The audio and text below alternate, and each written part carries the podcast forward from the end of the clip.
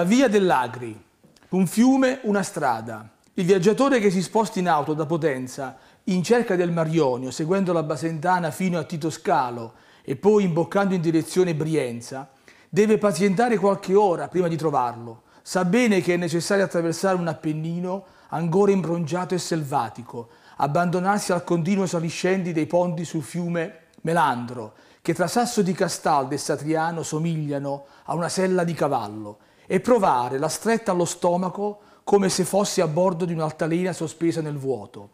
La sua è una prova di fedeltà. Il mare c'è, ma a distanza di epoche più che di chilometri. Il viaggiatore ha ancora addosso, nei vestiti, nei capelli, l'odore del caffè che ha bevuto a potenza e già sente il fiato concitato delle curve che si avvolgono a mo' di intestino intorno al presepe di Brienza. L'auto sbuffa, perde colpi, quieta la velocità, scivola ai piedi di un castello illuminato da faretti multicolori. Si regge a malapena su una rupe, gli sta di fianco una gru a ricordare che si tratta di un eterno cantiere, scisso tra pietra e cemento, fra tradizione e modernità. Poi tutto accade in fretta, una salita, una svolta al gomito, l'imbocco di una stretta di rimbetto a un fontanino di ghisa. Nemmeno si fa in tempo a pensare di essere transitati nel paese che ha dato i natali a Mario Pagano, uno di quegli intellettuali che nel 1799 sognarono un meridione repubblicano. Nemmeno ci si accorge che il brontolio dell'Appennino si è placato da poco e già si avverte una specie di aria sospesa, qualcosa che si annuncia pur rimanendo indecifrabile. L'auto imbocca una strada che ha un nome composto di numeri, statale 598 e dopo un bivio, lei da sola, senza l'aiuto di navigatori satellitari, intuisce che l'asfalto sotto le ruote è prossimo a rasserenarsi, il mare si promette con un ultimo avvallamento e il motore cessa di grugnire. Ci tuffiamo nella valle. Bisogna pagare ancora pegno alla giostra delle montagne, affrontare un paio di salite e discese, immergersi dentro una galleria sotto l'abitato di Pergola, dare un saluto a una costruzione abbandonata che pare una vecchia stazione ferroviaria, anche se non si comprende di quale linea sia, e uno pensa, sarà quella che carica a bordo i fantasmi per portarli chissà, e transitare sotto il costone su cui si arrampica Marsico Vetere, case sopra case, sopra altre case, una costa di case che con le lampadine elettriche dà un'aria di Natale. Dopodiché arriva il momento magico in cui, dopo tanti capogiri, fiorisce l'acqua dell'Agri. Da quel punto in avanti strade e fiume decidono di farsi compagnia fino al mare, si promettono eterno amore e non si lasciano più. L'Agri si vede e non si vede, come ogni cosa degna di una certa rilevanza in Lucania, Gioca a nascondino con noi, ma è ancora agli albori del suo corso, non fa sentire la sua voce e la strada non sembra tener conto che ha di fianco un bambino appena nato. Nemmeno più avanti riusciremo a sentirla bene, perché l'agri continua a nascondersi dentro le frasche degli alberi. Però corriamo ugualmente verso il fondovalle, in sua compagnia, sedotti dall'idea di cambiare paesaggio. È uno dei fiumi invisibili di questa parte di mondo, anche lui un fantasma. Eppure molti degli avvenimenti accaduti in Lucania, molti nomi importanti gli hanno girato intorno, a partire da Sinisgalli, che è nato una cinquantina di chilometri più a sud e in una delle sue poesie definiva dolce provincia dell'Agri, la conca verde che si spalanca ai nostri piedi. L'Agri che osservava Sinisgali dalla sua Montemurro è diverso da quello appena annunciato ai piedi di Marsico Vetere e la striscia d'asfalto grigio trasmette una qualche preoccupazione, provoca sussulti in chi guida. Sa bene che non ci si libera facilmente dalle cime degli Appennini, da uno in particolare, troppo ingombrante, il Monte di Vigiano, il nido dove siede la Madonna Nera, la patrona delle genti lucane. Dicono sia una delle sette Madonne dalla pelle scura che sono sbarcate dal mare di Oriente e paiono rassomigliarsi come sorelle, la Madonna di Montevergine, la Madonna dell'Incoronata di Foggia, la Madonna della Bruna a Matera. Rifacci i conti mentre la strada comincia a distendersi sotto le ruote. Sono cinque, non sette. Se davvero ce ne sono altre, si troveranno altrove. Anche il santuario, come il fiume, c'è ma non si vede. Ci fidiamo di una lampadina elettrica che lo indica. Lassù, la Madonna Nera rimane il tempo di un'estate, da maggio a settembre, e ha il privilegio di guardare la valle quando fiorisce, aspettare che finisca la stagione del caldo e poi ridiscendere nella chiesa di Vigiano, che è diventata basilica soltanto pochi anni fa. Carlo Levi ci ha dato un ritratto tenebroso di lei. Ha scritto nel Cristo che in tutte le case non mancava mai una sua immagine a capo dei letti, ma era una presenza che incuteva paura e soggezione, faceva pensare alla morte, nulla a che vedere con la foto di Franklin Delano Roosevelt, anche lui una divinità, che però guardava con due occhietti sorridenti, come può fare solo uno che viene dal mondo nuovo. Roosevelt, come la Madonna di Vigiano, appartiene a geografie forestiere. L'auto ha un ultimo sussulto. Le ruote hanno preso una buca e uno sguardo al finestrino basta certificare che il paesaggio sta mutando. Non più montagne, ma frutta, orti, pompe di irrigazione, qualche macchia di cemento che si allarga tra le campagne. Probabilmente Villa d'Agri, un incrocio di commerci e di transiti. In Lucania è tradizione essere visitati e amati da chi viene da altre latitudini. Carlo Levi, per esempio, o Adriano Olivetti, anche se non hanno conosciuto questa parte di territorio. Chi l'ha conosciuto, invece, è stato Giuseppe Zanardelli, coraggioso primo ministro di un'Italia che provava a diventare grande fra le nazioni europee.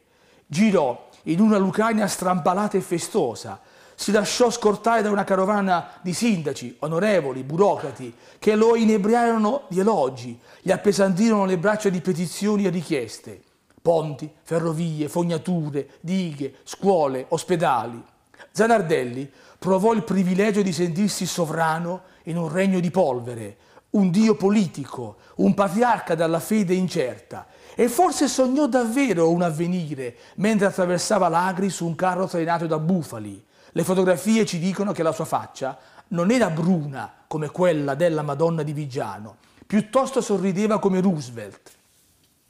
La strada che costeggia il fiume ha il potere di mettere insieme molte cose apparentemente incongrue, di mescolare il tempo di ieri e il tempo di domani. Ora l'automobile procede spedita, capisce di essere entrata nella modernità e il vetro del parabrezza si illumina di luci a colonne verticali.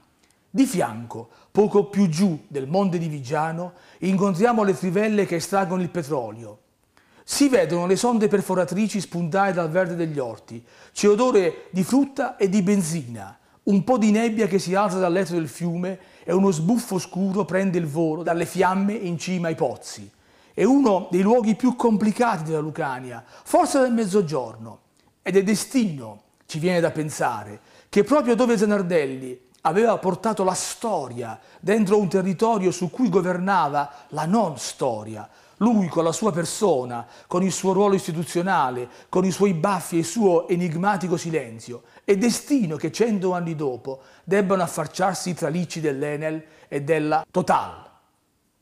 Ormai il motore ha preso un ritmo regolare e veloce e l'auto va oltre la zona del petrolio, percorre il serpentone d'asfalto che costeggia la diga del Pertusillo, costruita nei primi anni 60, quando la gente partiva per il nord Italia o il nord Europa, ma tornava felice in agosto per ammirare che anche qua giù qualcosa cambiava.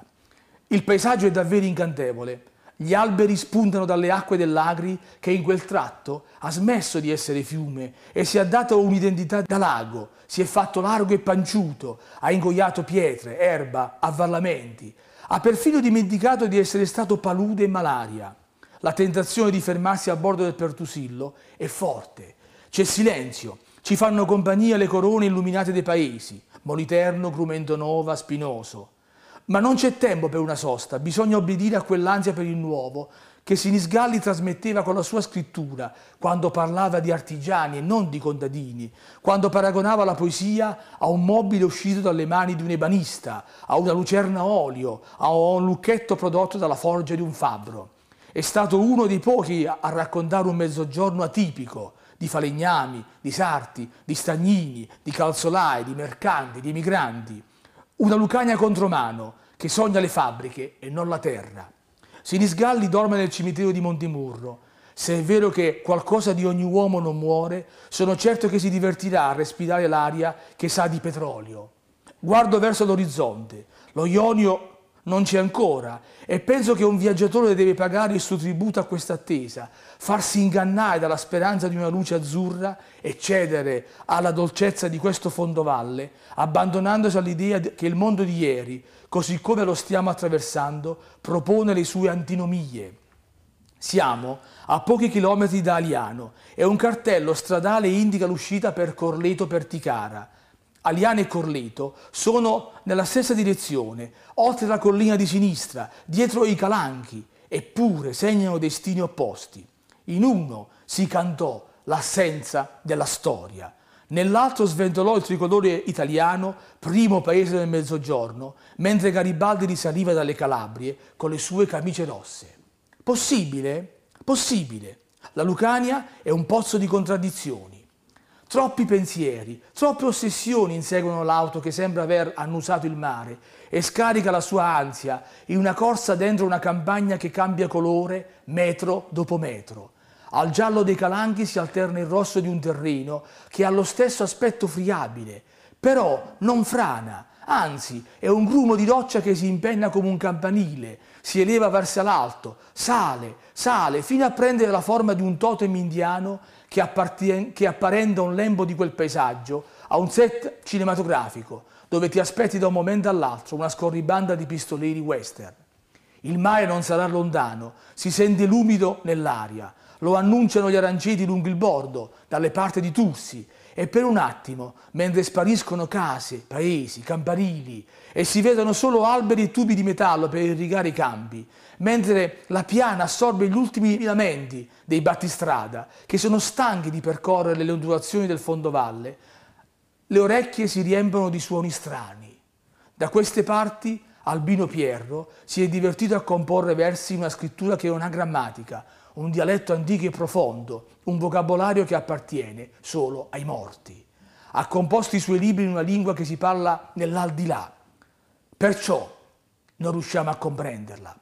Ormai tutto ciò che abbiamo visto è solo un ricordo. Gli aranceti di Tursi, i pozzi di petrolio, lo specchio del Pertusillo, la Madonna di Vigiano, le luci di Marsico Vetere, la stazioncina fantasma di Marsico Nuovo. Ora che siamo vicini al mare, anche l'Appennino è diventato memoria, con i suoi sussulti e le sue fragili ossa. Ci siamo finalmente, riusciamo a scorgere una linea azzurra e abbandoniamo il volante, spalanchiamo le braccia, sporgiamo con le dita fuori dai finestrini. Lo Ionio, la Grecia, Ulisse, Enea, il Mediterraneo, Gerusalemme, l'Oriente. Il vento muove un po' di polvere a bordo cunetta e sembra che ci sveli un paio di fantasmi, bianchi come mugnai sporchi di farina. Proviamo a indovinare chi sono. Forse Zanardelli, forse Sinisgalli. Spariscono in fretta. Ogni cosa che appartiene al linguaggio delle pietre è alle nostre spalle. Il passato che abbiamo avuto, il futuro che stiamo disegnando, ciò che siamo stati e ciò che abbiamo attraversato. Ora si parla con la lingua della sabbia. Solo un po' di nostalgia rimane per l'aria appenninica, perturbata e meglio respirabile ma si tratta di un'altra epoca, un'altra civiltà.